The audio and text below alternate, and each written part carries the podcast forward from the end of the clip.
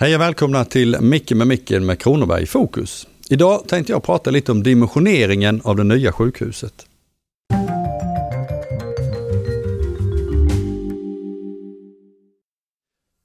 Lite, en bit in på nya året så kommer vi att fatta beslut om att bygga ett nytt sjukhus. Och ja, vi kommer att bygga ett nytt sjukhus. Oavsett om vi ska vara kvar på CLV eller vi ska bygga ett nytt i Reppe så är det så stora delar som kommer behöva rivas och byggas nytt. Så det blir ett nytt sjukhus. Det är bara frågan om var.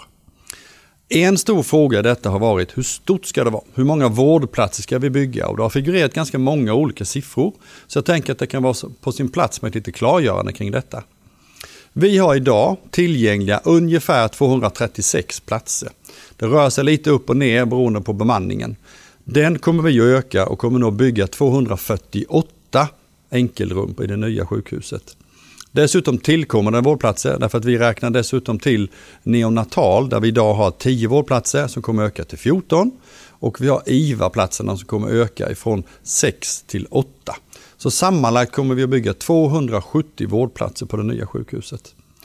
Eh, det, har kommit, det har förekommit ganska många olika siffror i detta, så nu är det viktigt att vi alla har samma siffra att prata om när vi pratar vårdplatser. Och det är alltså 270 stycken som kommer att byggas. Så med detta klargörande så tänker jag önska er en fortsatt trevlig vecka.